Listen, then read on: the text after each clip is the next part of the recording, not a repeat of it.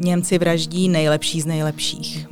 I tento stav je znamením války, tedy nenaříkat, neplakat, ale dělat. Je třeba, abychom ukázali, že bracíme ránu za ránu. Tato slova pronesl v říjnu devatenáct set čtyřicet jedna v Londýně na československém exilovém ministerstvu národní obrany šéf vojenské rozvědky, plukovník generálního štábu František Moravec. Tak začala nejznámější vojenská operace československé exilové vlády a domácího odboje proti nacistickému Německu. Atentát na zastupujícího říšského protektora Heydricha. Němečtí civilisté a funkcionáři německého správního aparátu pro svoji kratochvíli se chodili na ty popravy dívat, dokonce také ženy. Na každou oběť se střílelo s třemi výstřely a velící důstojník ještě každé oběti prostřeloval hlavu. Je tu podcast, aby bylo jasno, věnovaný atentátu na říšského protektora Reinharda Heydricha z roku devatenáct set čtyřicet dva. Detailně, fakticky, na základě dochovaných dokumentů a osobních rozhovorů. Historií roku devatenáct set čtyřicet dva nás provází odborník archivu hlavního města Prahy, autor pětisvazkové edice německojazyčních dokumentů k Heydrichiádě, archivář Vojtěch Šustek. Doktor Šustek je členem Rady Ústavu pro studium totalitních režimů a nositelem státního vyznamenání za zásluhy o stát v oblasti kultury. Dobrý den. Dobrý den.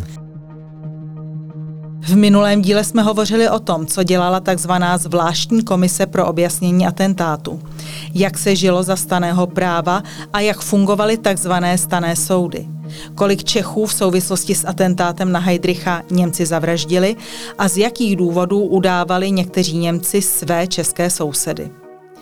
A o čem bude osmý díl? Co se dělo s člověkem, který odešel od stanného soudu s trestem smrti? Jak probíhaly popravy v Praze Kobylisích a jak v Brně? A jak se čeští vlastenci na popravišti chovali? Od mikrofonu vás zdraví Jana Bobošíková, ze zákulisí Hanna Lipovská. Co se dělo s člověkem, který odešel s trestem smrti od stanného soudu? Podle mých dosavadních výzkumů vlastně ti lidé určení k popravě nevěděli, že jakýsi stanný soud odsoudil k smrti. To nebylo v jejich přítomnosti. To bylo administrativní rozhodnutí, vlastně, které už učinila služebna, venkovní služebna gestapa, pokud nebyl zatčen v Praze nebo v Brně. Tím, že ho napsali toho zatčeného Čecha do návrhu k předvedení stannému soudu. Takže ti lidé k tomu stannému soudu, takzvanému soudu, reálně ani nechodili. Už vlastně o jejich rozsudku bylo rozhodnuto předem. A tady ty rozsudky podle takzvaných stanných soudů se mohly vykonávat dvojím způsobem. Buď zastřelením, anebo oběšením. Při těch popravách byla jaksi rozdílná praxe pro území Čech a pro území Moravy. Zatímco na území Čech ty venkovní úřadovny komunikovaly s tím takzvaným stanným soudem, což vedl moravský Němec Vytiska, kriminální rada Vytiska, tak komunikovali dálnopisem a popravu člověka odsouzeného stanným soudem prováděla místně příslušná služebna ve svém nejbližším okolí. Například klatovská úřadovna ty popravy vykonávala v Lubech u Klatov, plzeňská úřadovna gestapa v Plzni Lobzích a později ve Vejprnicích u Plzně, protože v té Plzni Lobzích tak tam bylo příliš mnoho diváků nežádoucích. Pardubická a Královéhradecká a Kolínská úřadovna gestapa prováděla popravy na střelnici v Pardubicích zámečku. Pražská úřadovna, ale i kladenská úřadovna gestapa s výjimkou té jedné popravy v Krnči u Kladna popravovala zastřelením v Praze Kobylisích. Táborské gestapo popravovalo v Táboře. Tam také vozili oběti z Písku a z Českých Budějovic. A moravské gestapo, hlavní úřad, stanný soud při hlavní úřadovně státní policie Brno, tak to mělo jediné popraviště, kam sváželi oběti z celé Moravy. A to jediné popraviště bylo pod grafitem svatého Václava v Brně v Kounicových kolejích. Jak si existoval takový předpis, jak se ty popravy mají provádět, a tento, tento předpis se ne vždycky s patřičnou důsledností zachovávala německá ochranná policie, která byla součástí té německé pořádkové policie a, a právě tato pořádková policie na území Čech tyto popravy vykonávala. Vlastně ta poprava měla proběhnout tak, že Češi odsouzení k smrti měli už vlastně vědět od staného soudu, že jsou odsouzeni k smrti a že budou popraveni. Já podle mých poznatků se domnívám, že to ti Češi vždycky spíš uhodli, než že by jim to řekli, protože oni se snažili, že Němci je držet ty oběti v takové klamavé naději, protože když člověk má pocit, že ještě nějaká naděje, tak mu to může oslabovat vůli ke vzdoru. Takže tady ty oběti těch poprav, tak ti byli přiváženi spoutáni na popraviště. Docela dobře se mě to podařilo zdokumentovat u poprav v Praze Kobylisích a u poprav v Klatovech a u poprav v Brně. Takže já uvedu na příkladu kobyliské střelnice, jak probíhaly, jak, jak probíhaly popravy v Praze Kobylisích. Naprostá většina těch lidí určených k popravě byla vězněna na Pankrátské věznici, případně v malé pevnosti Terezín. Vždycky ke třinácté hodině přinesl z hlavní úřadovny gestapa zvláštní kurýr, to víme z výpovědi německého dozorce Rudolfa Sýkory, byla donesena, byla donesena obálka, zapečetěná obálka, ta byla předložena veliteli věznice Paulu Sopovi. Paul Sopa tu obálku otevřel, tam byl seznam e, mužů a žen, kteří jsou pro ten den určení k popravě. E, ten pověřil e, svoje podřízené ze, ze svého sekretariátu, aby postupně ty vězně vyváděl z kobek, už spoutané, a přiváželi je, při, vyváděli je ven na dvůr, tam přijel nákladní automobil, ovšem ten nákladní automobil nebyl, jak jsem si původně myslel, jak si obsluhován německou ochranou policií nebo vězeňskou správou pankrátské služby gestapa, to znamená Rudolf Sýkora, Paul Sopa, ten se vždycky každého transportu zúčastnil a pak teda řada dalších dozorců. Ti naložili do náklaďáku krytého plachtou tyto spoutané oběti, přivezli je na střelnici v Kobylisích, tam je samozřejmě museli vystoupit z auta, tady ty oběti, a teď už se tam další činnosti už chopila ochranná policie. E, ta ochranná policie ty Čechy určené k popravě odvedla do takové dřevěné budovy, která stála u vjezdu do střelnice. A tam je držela v místnosti, kde byly na zemi už naskládané na sobě rakve, do kterých pak ti lidé měli být ukládáni. No a potom tam, byla, tam, tam prostě vždycky stál minimálně trojnásobný počet, trojnásobný počet příslušníků německé ochranné policie. Tady ta německá ochranná policie, která se mimo jiný tedy skládala převážně z Rakušanů a, a z českomoravských Němců, tak ta německá ochranná policie měla jeden oddíl, takzvaný střelecký oddíl, jeden takzvaný uzavírací komando, to byli ti, kteří hlídali okolí popraviště, kdyby se třeba ti odsouzenci stavěli na odpor, nebo by se pokoušeli utéct. A pak bylo takzvané pracovní komando, které ty zastřelené pak odvlékalo z popraviště a nakládalo je do, do rakví. A právě to pracovní komando potom odváželo do Prahy, do Strašinic, ta mrtvá těla, kde byla pod policejním dohledem spalována.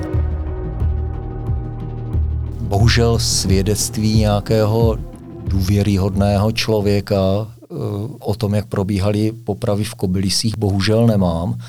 Mám teda výpovědi řady těch Němců a Rakušanů, kteří se tady těchto vražd dopouštěli, ale ono vždycky je velice ošidné, když má vrah vydávat svědectví o své vlastní oběti.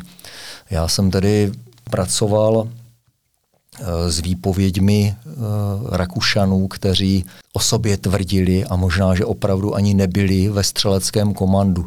Ty výpovědi některých popisují ty popravy tak, že oběť byla spoutána, byla předvedena před val střelnice a spoutaná a že, že jí velící důstojník německé ochranné policie této oběti namaloval křídou na prsa kříž a pak minimálně třemi střelci byl ten člověk zastřelen.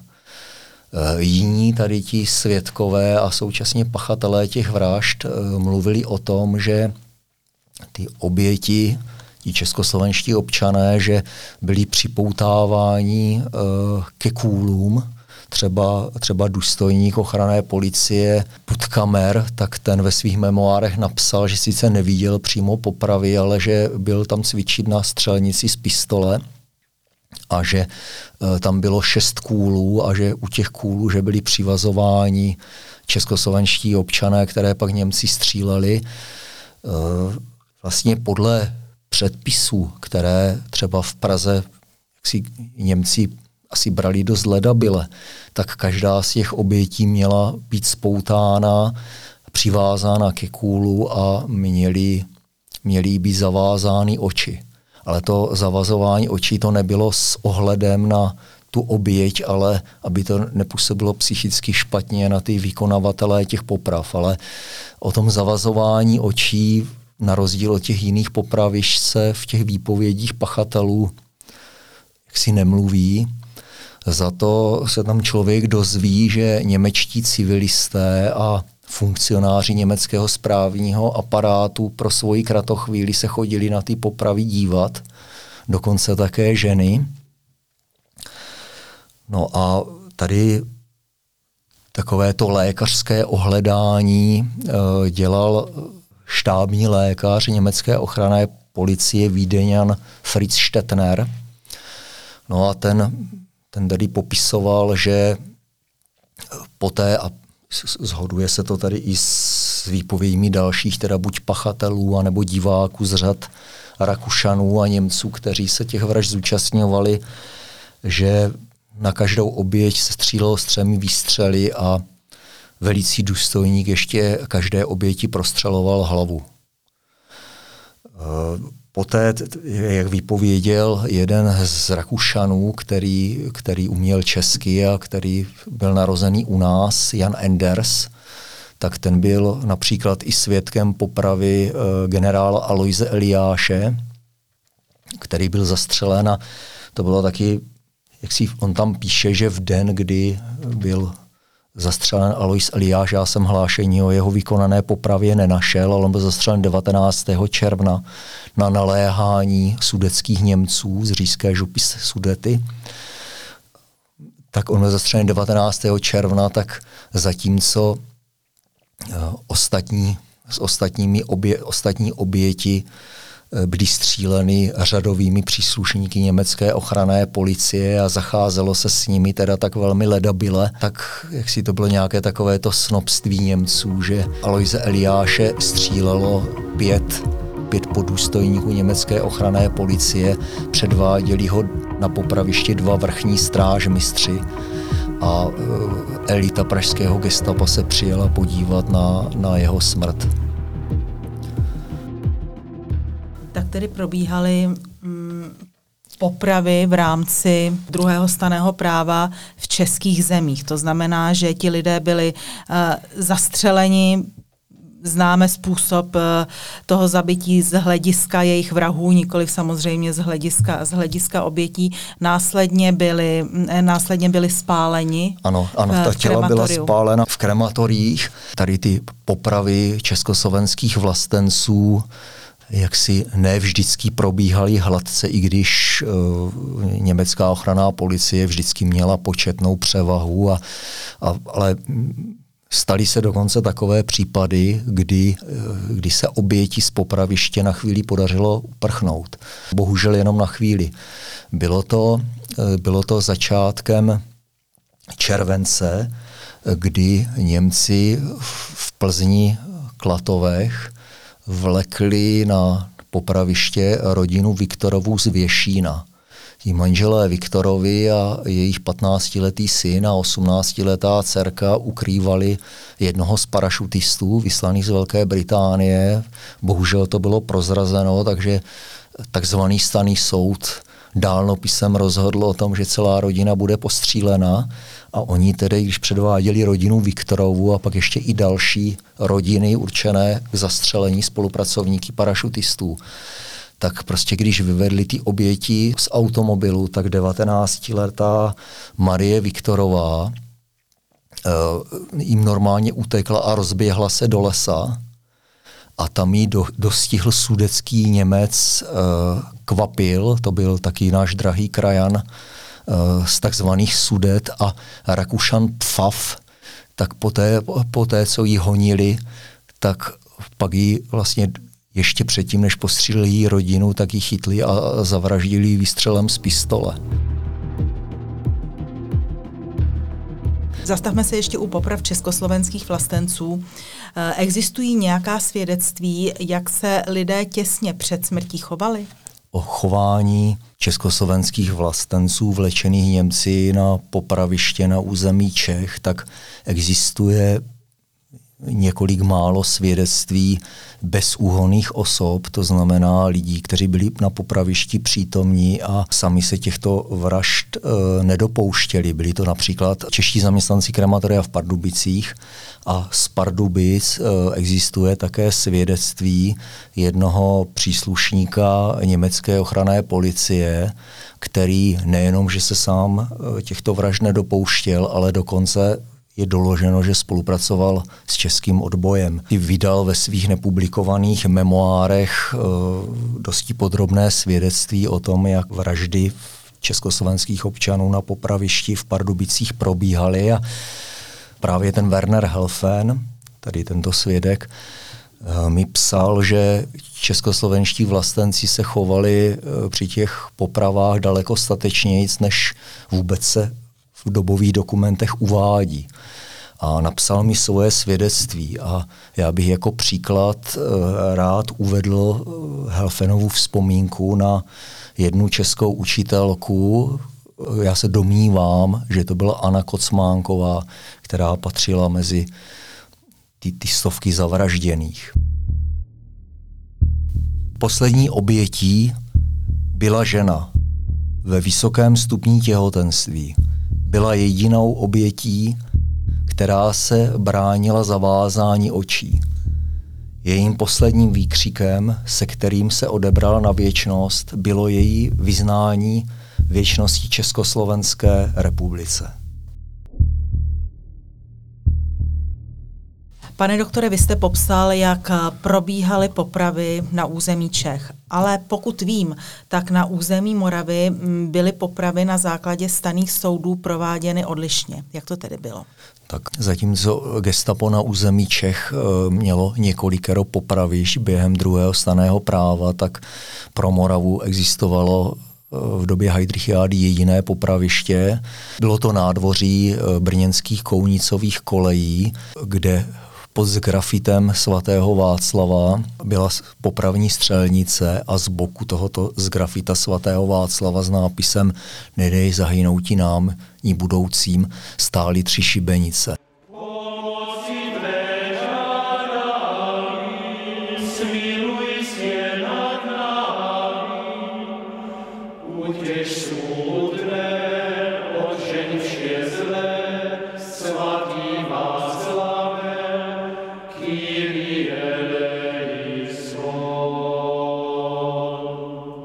Na Moravě, na rozdíl od území Čech, gestapo uplatňovalo jako způsob provedení popravy nikoliv jen zastřelení, ale také oběšení. A to, to oběšení se týkalo takzvaných neárijců, to znamená Čechů židovského původu, židovského vyznání. Tady ta praxe poprav v kounicových kolejích, tak ta je lépe zaznamenaná mimo jiné také díky tomu, že existuje řada svědectví někdejších českých vězňů kounicových kolejí, takže už tedy nejsme odkázáni pouze na svědectví samotných pachatelů. Existují také výpovědi zaměstnanců brněnského krematoria, kteří museli přímo z popraviště odvážet uh, těla obětí uh, do krematoria v, v Brně na Ústředním hřbitově a tam je spalovat, případně zahrabávat. Tady v Brně tak každý, každý ze zatčených československých občanů, který byl určen takzvanému stanému soudu, tak, tak byl vězněn buď ve věznici pod Kaštany, anebo v Kounicových kolejích. Poprava se odehrávala stejně jako na území Čech, tak i v Brně v den, kdy ten takzvaný stanný soud v nepřítomnosti odsouzeného vynesl rozsudek smrti. Tady ti českoslovenští občané určení k popravě byli zhromažďováni v celách, v nádvoří Kounicových kolejích, takže se vlastně z okna přímo mohli dívat na, na místo, kde se popravy prováděly. Tady ta popravní střelnice pod grafitem svatého Václava, tak ta spočívala v tom, že tam byly do země zaražené kůly. Ty kůly byly pokryté deskami a za těmi kůly byla navršena zemina nebo písek nebo nějaká hmota, prostě proto, aby když Němci tu oběť zastřelí, tak aby jim nehrozilo zranění z odražené kůlky. Tady ti českoslovenští občané byli popravováni tak, že už tady někdy tam byli zhromažďováni, už od třinácté hodiny popravy v Brně probíhaly, zpravidla začínaly v devatenáct hodin. Ty popravy tam vykonával strážní, strážní prapor uh, Waffen S S Böhmen-Mähren. Tam u toho strážního praporu sloužilo velmi mnoho Němců z Čech a z Moravy, ale také takzvaní Volksdeutsche, to znamená Němci z Jugoslávie a z Rumunska. A velitelem tady toho praporu byl uh, důstojník S S z Mnichova. Ta popravní střelnice a ten lapač kulek tak měl takové přesky nebo takové úchyty, kde každou, každou z těch obětí do těch úchytů připoutali, takže ten člověk tam visel, jako kdyby byl ukřižovaný na zvednutých pažích, takže tak v podstatě spíš visel. A z toho, co vypověděli zaměstnanci krematoria a nebo vězni, kteří popravám byli nuceni přihlížet, tak uh, ty oběti byly stříleny do zad. Němci měli pro odklízení mrtvých těl zavražděných vlastenců, tak měli takové komando z židovských vězňů. Takže poté, co byla vypálena do zavěšené oběti salva, tak přistoupil lékař, buď to byl Rakušan Fritz Pilny, předválečný absolvent studia lékařství v Praze, anebo to byl německý lékař z Bavorska Walter Markwort. Tady ti lékaři měli konstatovat smrt oběti a v případě, že oběť jevila známky života, že měli nařídit dobíjecí výstřel, ale tady ti dva lékaři šli ve své iniciativě tak daleko, že s radostí a s velkou chutí si ještě do těch obětí zastříleli, takže dost často ne, nikoliv jen příslušníci Waffen S S, ale přímo tady Rakušan, který prožil dětství v Brně, Fritz Pilný a nebo, nebo Walter Markwort, tak sami dostřelovali ty oběti. Poté, co, co oběť tedy byla spolehlivě mrtvá, tak židovští vězni museli z těch řemínků tu oběť odepnout a měli na kozách přinesenou, na, na řemeslnických kozách měli přinesenou harakev, takže oni vlastně toho, toho zavěšeného mrtvého člověka tak překulili z toho zavěšení rovnou na ty kozy, kde měli uloženou rakev. Ty rakve se odnášely stranou a e, tak to, jak si chodila jedna oběť za druhou. E, tady správně měli tyto oběti podle takzvaného staného soudu si vyslechnou rozsudek a tak dále. Měla by taková ceremonie určitá. E, tady tu ceremonii gestapo omezilo na to, že velitel strážního praporu S S Böhmen-Mähren kontroloval spolu ještě s úředníkem gestapa jmenný seznam obětí. Tady ti Češi, kteří čekali, až tady na ně přijde řada, tak těm popravám museli přihlížet a jak vypověděli po válce zaměstnanci brněnského krematoria, kteří těm vraždám přihlíželi, tak Češi čekající na popravu často zpívali českou národní hymnu anebo se modlili. Další způsob popravy bylo oběšení.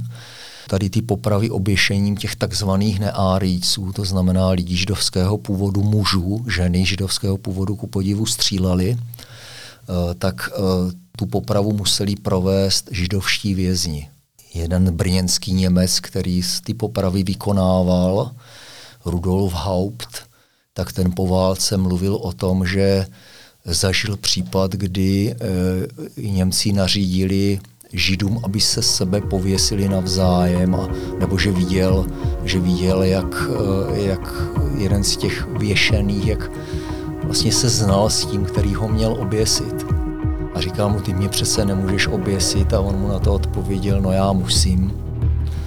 Takže ještě Němci vlastně nutili ty židovské vězně ještě do takových hrůz. Nevím o tom, že by někdo z nich přežil válku, takže to už jsou jenom takové vlastně z druhé ruky, že o žádné výpovědi těchto lidí nevím.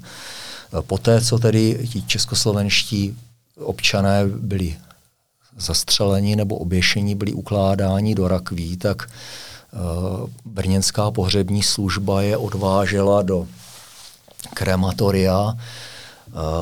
Oni tam po válce vypovídali o tom, jak z těch rakví tekla krev, jak kolikrát byly ruce přitlučené, ruce obětí přitlučené víkem rakve. No a vlastně ten nával těch mrtvých těl býval tak velký, že, že už to ti zaměstnanci pohřební služby, kde pracovali jak Češi, tak ale i Němci, brněnští, tak už to nestíhali, takže dokonce v šedesátých letech jeden z hrobníků brněnských vypověděl, že dokonce byly těla některých těch popravených zahrabávána do hromadných šachet. A postupně ta těla byla spalována a popel ukládán na místo, které dodnes není známo, a je smutné, když Sbor národní bezpečnosti v šedesátých letech ty popravy v Brně vyšetřoval a dotazoval se ještě tehdejších žijících zaměstnanců brněnské pohřební služby, tak se nikdo nezeptal, kam se ten popel těch obětí sypal. Ale je jisté, že to muselo být někde na, do nějaké šachty na Ústředním hřbitově v Brně. Končí osmá část podcastu s archivářem doktorem Šustkem, autorem pětisvazkové edice německojazyčních dokumentů k Heydrichiádě. Příště budeme hovořit o tom, jak vypadaly základní linie německé propagandy v protektorátu Čechy a Morava po atentátu na Heydricha, co obsahoval projev Emanuela Moravce a o čem v rozhlase hovořil Emil Hácha. A také o tom, proč se Němci během genocidy zároveň snažili slovně podbízet českým dělníkům. Naschledanou.